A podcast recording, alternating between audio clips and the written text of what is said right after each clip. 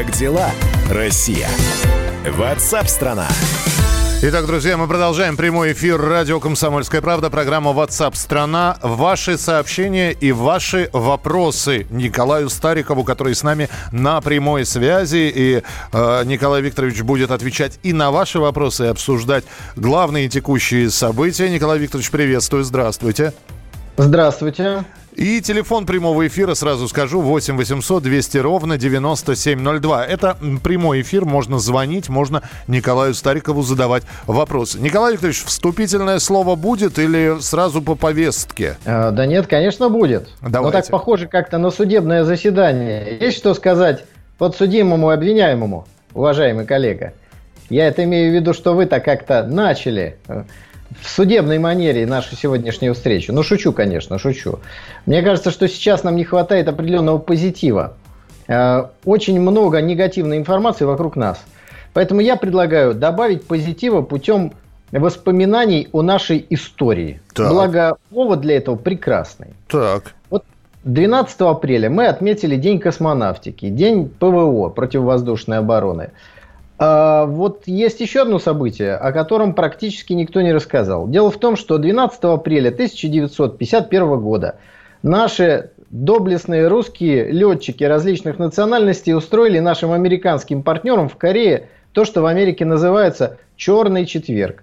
И речь идет вовсе не о падении акций или бирж, как любят нам рассказывать. Речь идет о падении американских самолетов.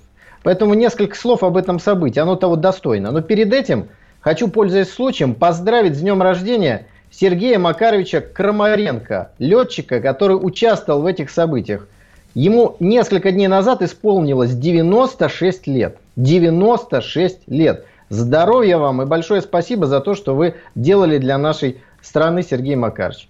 А вот что делали наши летчики. Американцы бомбили, пользуясь своим подавляющим преимуществом в воздухе, просто стопроцентным войска и Северной Кореи, и китайских добровольцев, которые с китайской территории переходили на территорию э, Северной Кореи. Э, там появились наши самолеты. Они действовали исключительно на территории не Кореи, а Китая. Им было запрещено летать за американскими самолетами в акваторию моря, потому что там, в случае, если бы их сбили, ну, они могли оказаться в плену.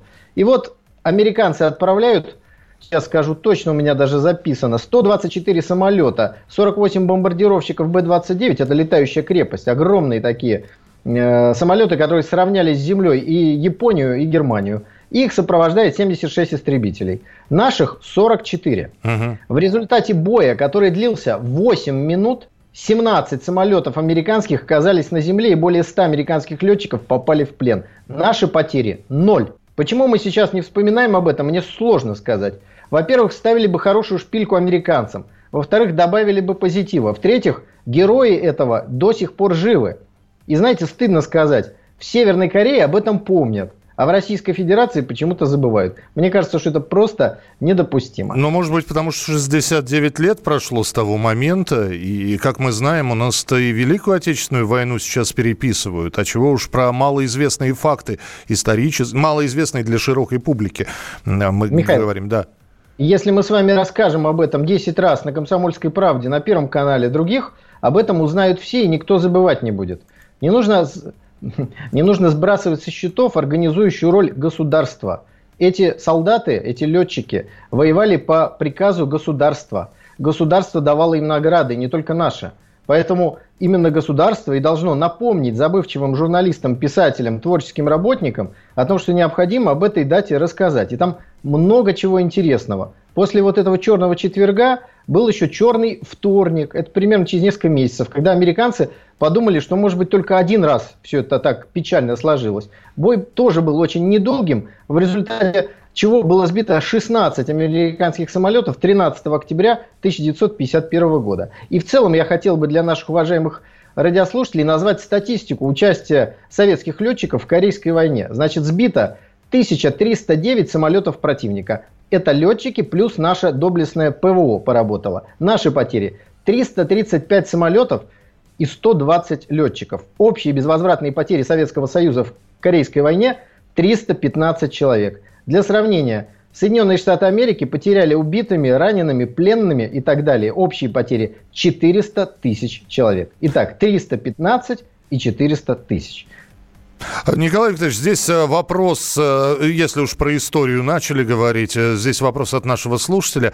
Что Николай Викторович думает о ситуации с памятником Жукову в Москве? Эм, где, значит, тот самый памятник, где маршал сидит в непонятной позе, был демонтирован. Его сменил другой Жуков с бравой посадкой и отдающий честь. Но буквально на следующий день и этот памятник был снят под нелепым предлогом. Что происходит? Что заметание? Ну вот есть объяснение?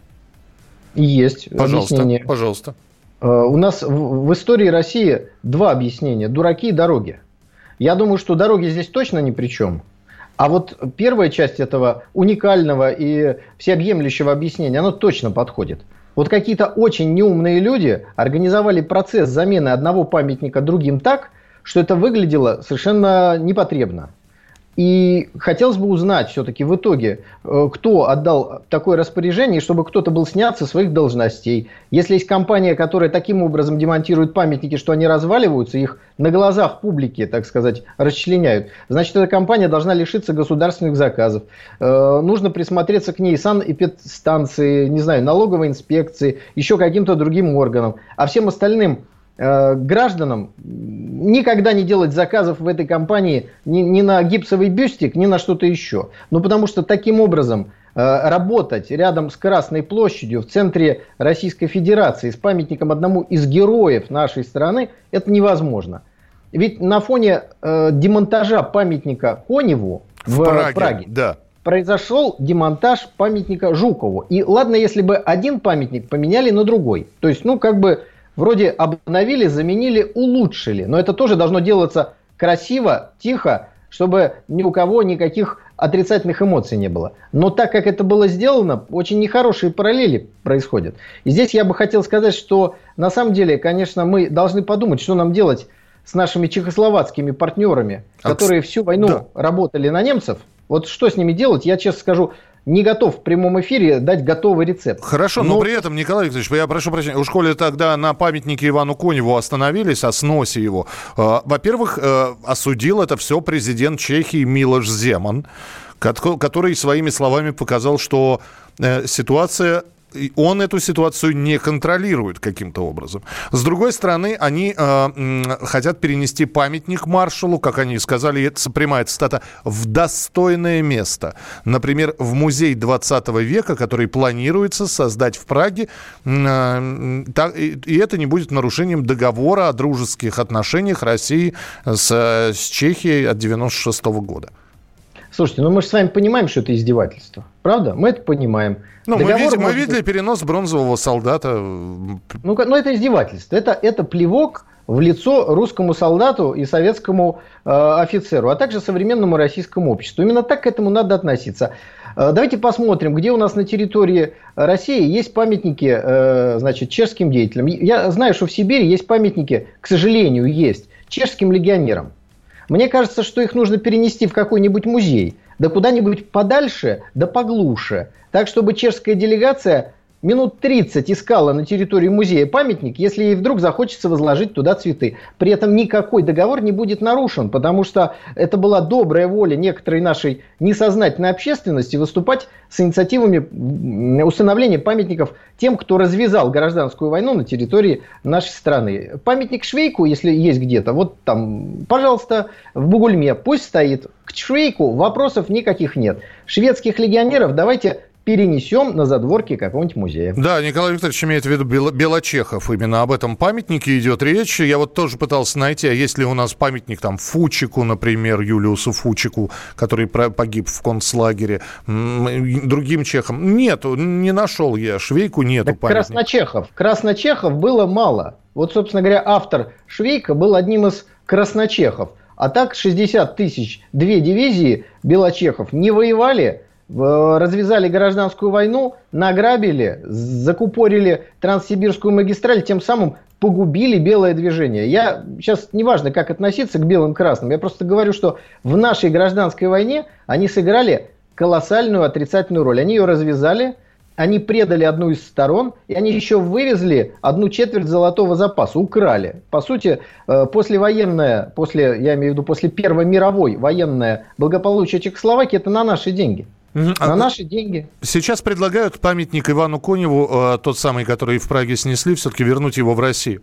Вам не нужен, не нужно его никуда переносить, мы его заберем с собой. Как вот такая идея? Ну, мне кажется, что надо бороться, чтобы памятник стоял там, где он должен стоять.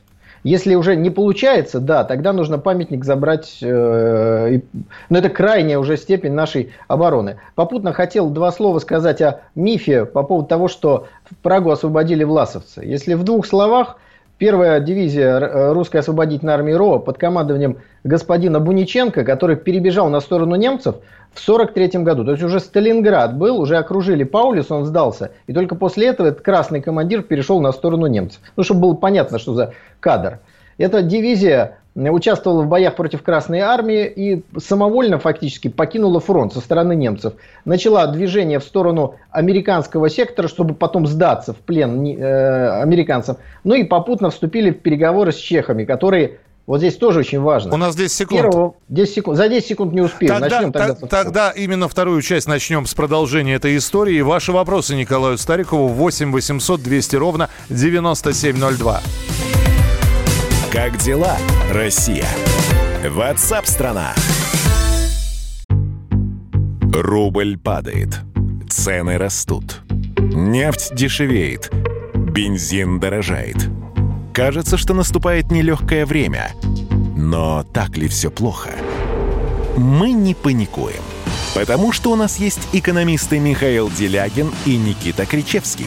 По будням в 5 вечера они разбираются в мировых трендах и строят прогнозы.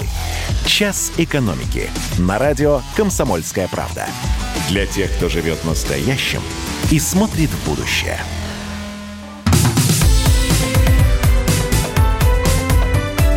Как дела, Россия? Ватсап-страна! Вы задаете вопросы Николаю Старикову, писателю, публицисту, обозревателю, ведущему радио на радио «Комсомольская правда». Он у нас в прямом эфире. И ваши телефонные звонки 8 800 200 ровно 9702. Э, Екатерина, пожалуйста, мы вас слушаем. А, Екатерина, а, да. Николай, э, Николай, очень уважаю вас. И вот в этом же направлении мои мысли работают. Завтра память моего отца-летчика, испытателя, который погиб в небе Германии в 1951 году при невыясненных обстоятельствах. Погибло 13 самолетов, 26 гробов. Ребятам не было 30 лет. Молодые, которые штурмом брали последний э, день войны, Берлин брали, все в медалях. Изумительные люди. Что там произошло? Даже немцам непонятно, все засекречено. Я вас очень прошу, потому что вы с большой душой выяснить, я только вам скажу, что все мы состоялись, вот э, сироты, я получила великолепное образование, работала по космосу. И у нас у всех есть нравственный иммунитет. И я уверена, что люди, у которых вот такие предки, и, а я знаю до четвертого поколения, они имеют такой иммунитет.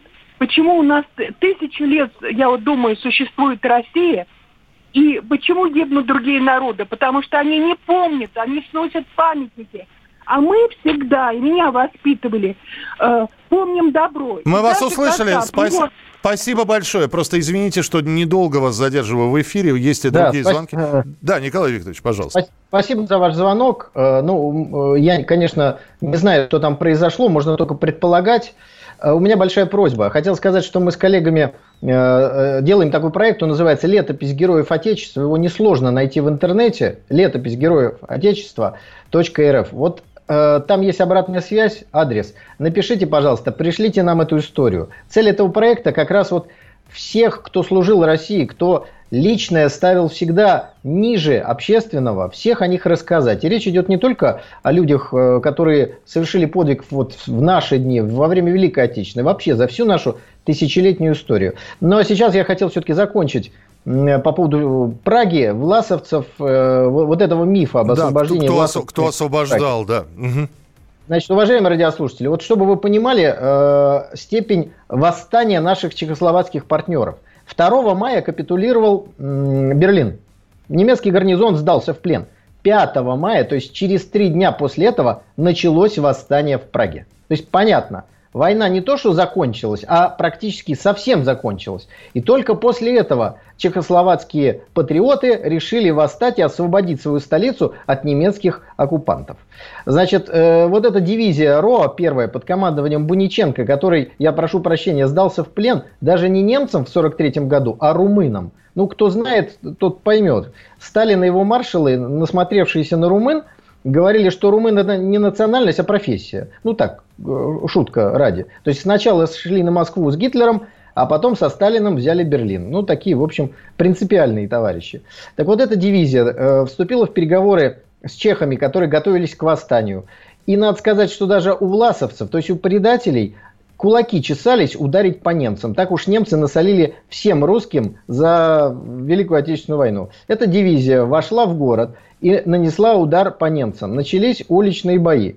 Но она не освободила Прагу.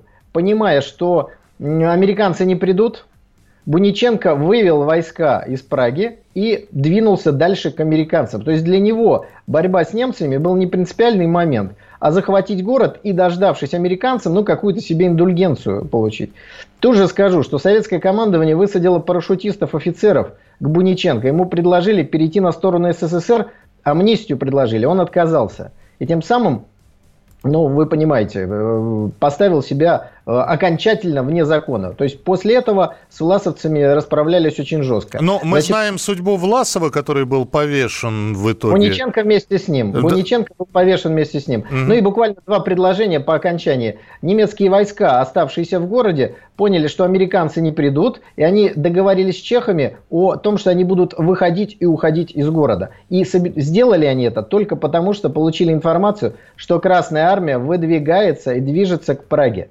Поэтому освободителями Праги и фактически, и как угодно была Красная Армия, потому что без битвы под Москвой, без битвы под Сталинградом, без взятия Будапешта, без взятия Берлина никакого освобождения бы Праги не было. И сами чехи, как я вам уже сказал, восстали через три дня после того, как пал Берлин. Вот, вот, собственно говоря, это мы с вами тоже должны помнить. Ну, а тогда мы э, далеко не будем от истории уходить. И, э, с одно, это с одной стороны. С другой стороны, мы будем сейчас и про наши события говорить. Вот в Москве э, очень жесткая вводится пропускная система э, для тех, кто перемещается на транспорте, на личном, на общественном.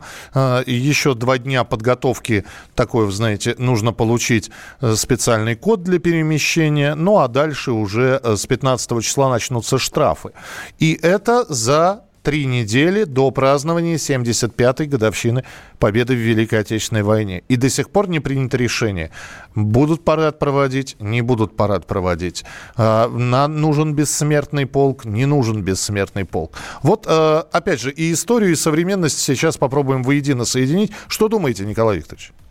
Ну, э, смотрите, э, я думаю, что бессмертный полк в этом году вряд ли будет 9 мая. Это, мне кажется, очевидно. Да? Подвергать опасности жизни миллионов, а миллионы людей выходят на улицу, было бы, мне кажется, неразумным. Это первое. Второе. То, что решение о проведении парада или его непроведении до сих пор не принято, это тоже правильно. Военные должны готовиться к параду, и он на самом деле для нашего самосознания так важен, что его отменять нужно, но вот когда станет понятно, что точно это невозможно в этом году. Но у меня, э, и не только у меня, есть предложение, как мне кажется, по тому, как можно выйти из ситуации. Если станет понятно, что 9 мая парад провести невозможно, я предлагаю перенести парад на 3 сентября 2020 года. Для тех, кто не помнил, не знал или забыл, напомню, что 3 сентября при Сталине отмечался День Победы над Японией. И вот сейчас, э, в период вот этого коронавирусного э, ажиотажа, депутаты Государственной Думы приняли постановление о переносе дня празднования окончания Второй мировой войны со 2 сентября на 3. Это, казалось бы, ерунда, но очень важно. Угу. Мы вернулись к сталинской трактовке дат. Со 2 сентября на 3 сентября. Но, к сожалению, уважаемые депутаты забыли в своем постановлении указать вот эту важную вторую часть фразы. День окончания Второй мировой войны, точка, День победы над Японией. Поэтому, пользуясь случаем, я хотел напомнить уважаемым депутатам, что это очень важно. Пожалуйста, добавьте День Победы над Японией давайте 3 сентября, если 9 мая будет невозможно, проведем парадный побед. Парад Победы. Он действительно парад Победы. И я хочу сказать, что очень многие в мире порадуются. В Соединенных Штатах Америки тоже отмечается День Победы над Японией. В Китае отмечается День Победы э, над Японией. Поэтому, мне кажется, даже с точки зрения геополитических смыслов, это будет очень хороший выход из ситуации, если 9 мая, подчеркну, парад будет невозможен. Ой, мне здесь прислали личное сообщение, приберегу его для следующей части нашего эфира. Пока телефонный звонок. Э, напомню, что вы можете задавать вопросы Николаю Старикову, он у нас в прямом эфире. Э, здравствуйте, говорите, пожалуйста. Александр, слушаю вас. Здравствуйте. Здравствуйте. Скажите, пожалуйста, как стало возможно, что на сверхохраняемой территории около Кремлевской возможны вот эти махинации с памятником Жукова, и никто ничего об этом не знает? Спасибо.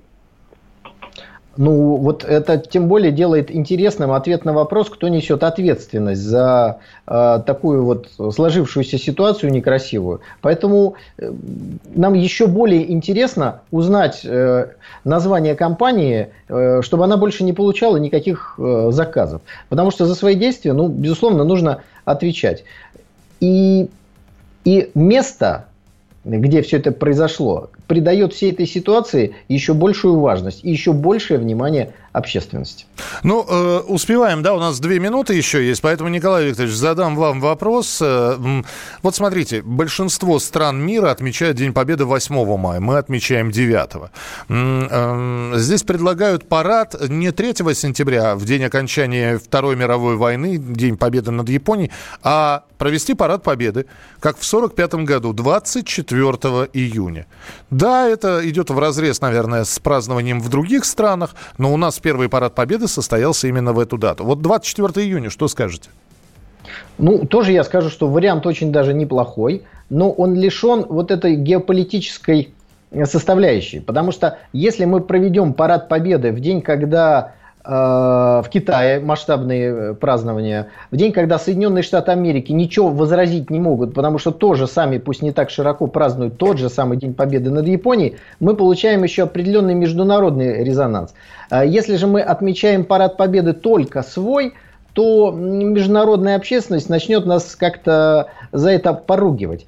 Поэтому я не против 24 июня, не против. Но мне кажется, что 3 сентября, он и внутри как бы правильный день. И для внешних наших э, партнеров, с которыми нам все равно взаимодействовать, никуда же не денешься, этот день, ну, для нас куда более удобный. Вот моя точка зрения такая. Начнем следующую часть эфира с Николаем Стариковым с ваших телефонных звонков 8 800 200 ровно 9702. Единственное, попрошу, сформулируйте, пожалуйста, ну, достаточно тезисно, э, либо высказывание, которое вы хотите произнести в эфире, либо вопрос, который вы хотите Николаю Викторовичу задать. Ну, а пока э, Николай Стариков почитает, что вы присылаете, какие сообщения. 8 9 6 7 200 ровно 9702. 8 9 6 7 200 ровно 9702. Это ваше сообщение на Viber и на WhatsApp. Наш разговор продолжится через несколько минут. Это прямой эфир, это программа WhatsApp страна. Оставайтесь с нами. Впереди много интересного. Как дела, Россия?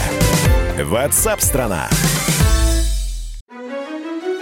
Георгий Бофт. Политолог журналист, магистр Колумбийского университета, обладатель премии «Золотое перо России» и ведущий радио «Комсомольская правда». Авторскую программу Георгия Георгиевича «Бофт знает». Слушайте каждый четверг в 17.00 по московскому времени. А что такое деньги по сравнению с большой геополитикой? Мы денег тут не считаем.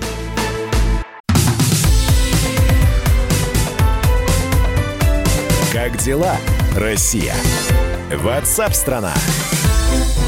Друзья, мы продолжаем прямой эфир. Радио «Комсомольская правда». Программа WhatsApp страна». И Николай Стариков с нами на прямой связи. Писатель, публицист, отвечающий на ваши вопросы и обсуждающий с нами повестку дня новостную. 8 800 Михаил. 200 ровно 9702. Да, Николай Викторович? Да, да, Михаил, э, можно, как говорится, один маленький вопрос, который у меня сразу возник, даже реплика, услышав вот сейчас новости «Комсомольской правды». Да? Пожалуйста, пожалуйста. А, сказали, Рио-де-Жанейро, памятник Иисусу Христу, подсвечен для того, чтобы высказать уважение врачам, которые борются сейчас э, с эпидемией. Михаил, вопрос. А кто подарил статую Рио-де-Жанейро? Вот эту знаменитую, которая стала символом этого города? Я знаю, что ее строили. Я видел строительные леса на старых фотографиях, что ее строили. Это не история такая, как со статуей свободы, если я не ошибаюсь. А я могу ошибаться. Михаил, и да, и нет. Вот я просто вспомнил эту историю для того, чтобы показать уважаемым радиослушателям, как знание деталей помогает понять суть. Вот смотрите, э, статуя Рио-де-Жанейро э, – это важнейший памятник страны. Значит, поставил Э, этот памятник, если он был подарен, а он был подарен, кто-то очень уважаемый на тот момент. Это 30-е годы 20 века. Я вам скажу, что подарил этот памятник Бенито Муссолини. Ага. Значит, мы с вами сразу поняли, что в 30-е годы, примерно когда Великобритания и США были ведущими державами, Бенито Муссолини был уважаемым политиком в мире, рукопожатным, при том, что он был лидером фашистской партии и, по сути, диктатором, премьер-министром Италии. Это значит, что западные демократии считали его вполне себе, э, так сказать, своим мерзавцем. Вот смотрите, маленькая деталь – она нам уже объясняет, откуда взялся Муссолини, откуда чуть позже появится Гитлер и вообще всю, так сказать, весь генезис Второй мировой войны вот с этой маленькой детали становится нам понятен. 8 800 200 ровно 9702. Сергей, мы вас слушаем. Здравствуйте. А, добрый день, добрый день, Ростов. Николай Викторович, э, Сталин, Ленин, Троцкий, Светлов, трое отравленных, один зарублен. Вот. Э, могила Светлого находится у Кремлевской стены. Э, это самая э, землячка там же находится в Кремлевской стене. Вот как вы думаете, может убрать всех? Бог уже и так воздал всем. Потому что идти строем и отдавать честь вот этим бесам, я считаю преступление перед Всевышним, перед Богом, перед абсолютным мировым разумом. Э, извините, Спасибо. пожалуйста, один вопрос э, э да. просто в догонку. А убрать да. всех я считаю, что... А там, там, там, просто, там просто там Гагарин. Убрать кладбище. Ну, не надо делать кладбище, понимаете, там. Там не надо, потому ну, что... Ваш, ваш вопрос понятен, ваш вопрос понятен. Э, ну, Михаил, э, смотрите, вот уважаемый радиослушатель, который звонил, он под влиянием эмоций готов э, в том числе могилу Гагарина куда-то перенести, да, не говоря уж там о всех остальных.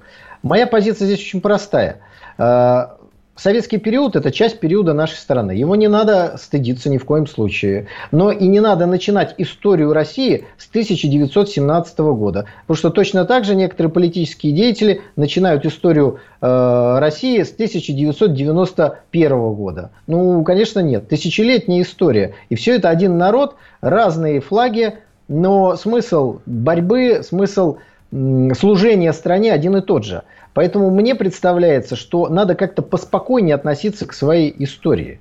И не надо, как большевики, сносить памятники царям. И точно так же не надо, как антибольшевики, сносить памятники Ленину. Потому что мы тогда уподобимся тому, что происходит сегодня в соседнем с нами государстве под названием Украина. Пусть все остается так, как это осталось. Если все-таки эмоции кипят и бурлят, э, довод еще один вам приведу.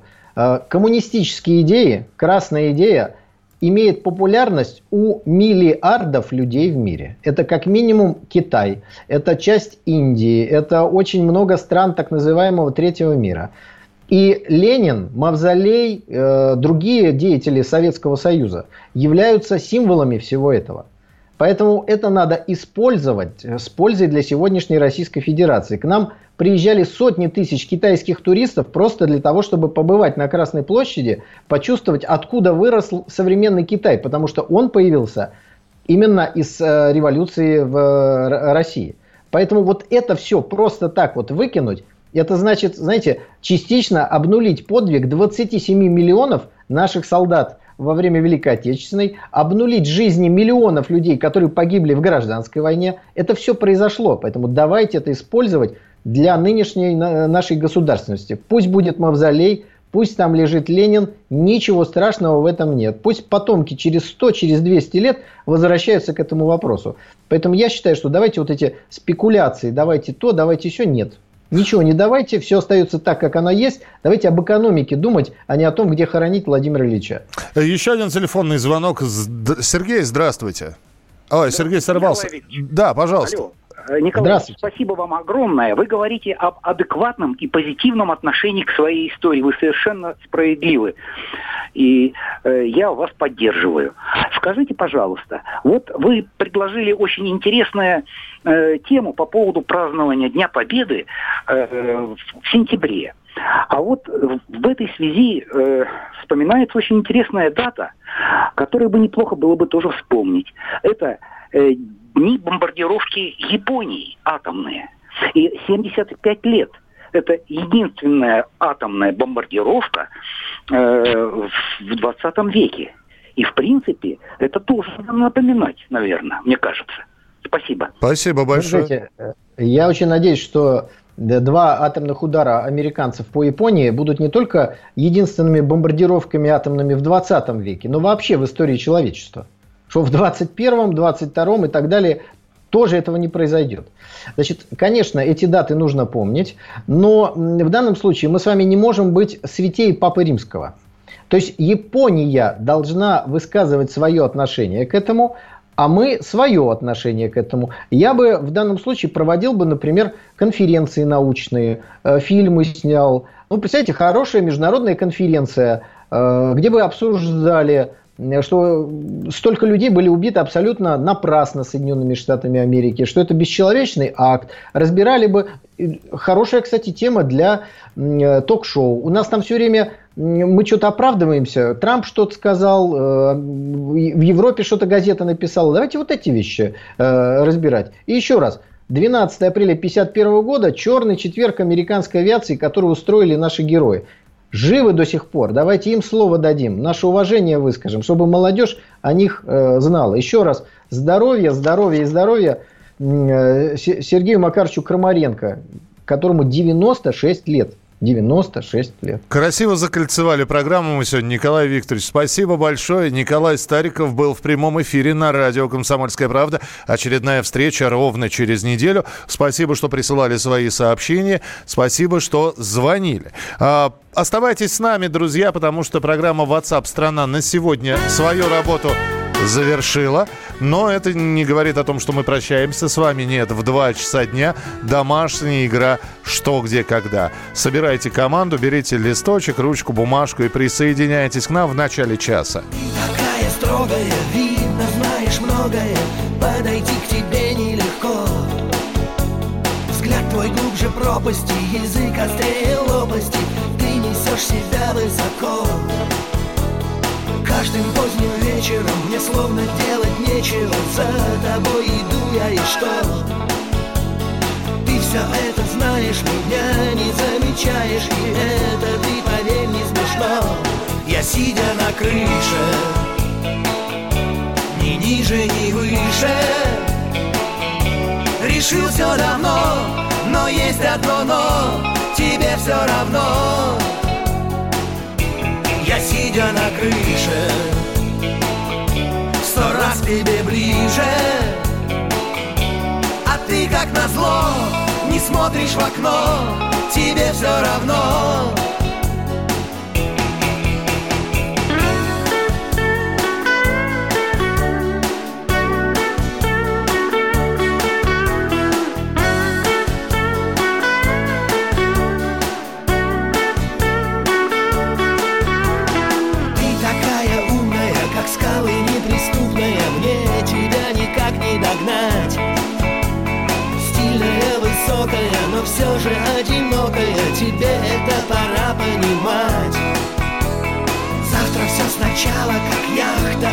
у причала Я долго буду вечера ждать. Ты опять появишься и даже не оглянешься. Я буду за тобой убежать Я сидя на крыше Ни ниже, ни выше. Решил все давно но есть одно но, тебе все равно. Я сидя на крыше сто раз тебе ближе А ты как назло Не смотришь в окно Тебе все равно